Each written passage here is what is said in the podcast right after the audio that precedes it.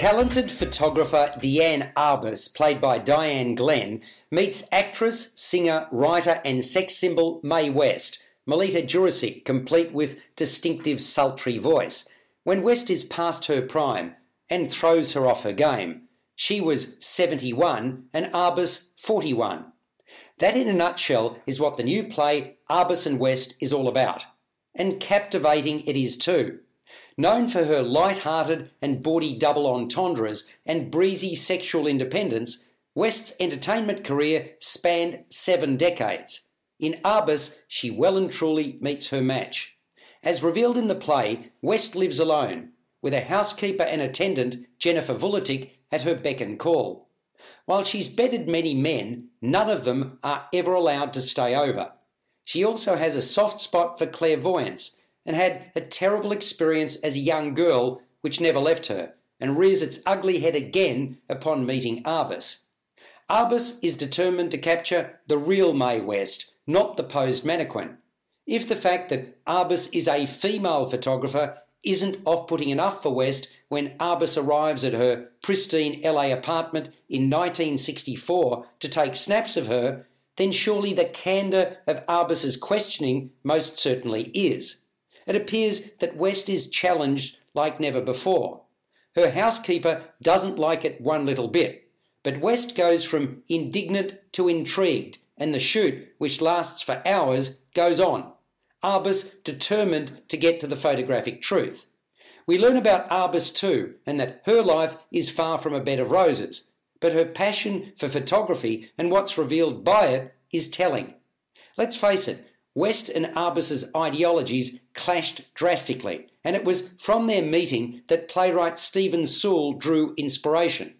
As Sarah Corridon writes in the program notes for Arbus and West, crossing boundaries was at the core of both West and Arbus's endeavours. West was famous for the way she was seen, while Arbus was famous for what she saw. The interplay between the women, and that includes attendant Ruby, is at times bitchy, at other times downright sinister, on occasions revelatory, and most certainly mysterious. All three women are skillfully realised, all at times formidable in their own ways. I was particularly taken by the seemingly effortless portrayal by Diana Glenn of a character who appeared comfortable in her own skin, Diane Arbus. Melita Jurisic frequently brought peals of laughter from the audience for her wisecracks as the potty-mouthed West. Jennifer Vuletic, as West's housekeeper and confidant, straddled that fine line between being exasperated by her employer and highly protective of her and her legacy. The play calls into question what is artifice and where does the public's right to know start and end when it comes to celebrity. I was engaged and entertained throughout. Director Sarah Goodes has done a great job bringing to life a fictitious account of the behind the scenes meeting of two trailblazing women who had different views of the world. So is the set and costume designer Renee Mulder in contrasting the attire worn by West and Arbus provocative and slinky versus androgynous.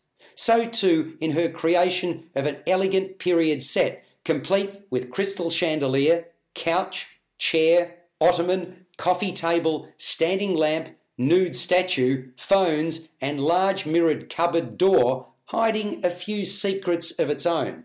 The world premiere of Arbus and West is at Fairfax Studio, Arts Centre, Melbourne until the 30th of March 2019. I saw the first preview performance of the play. Subscribe to the full podcast at Audioboom, Stitcher, and iTunes, or your favourite podcast distributor. This has been another quality podcast production from Bytes.com.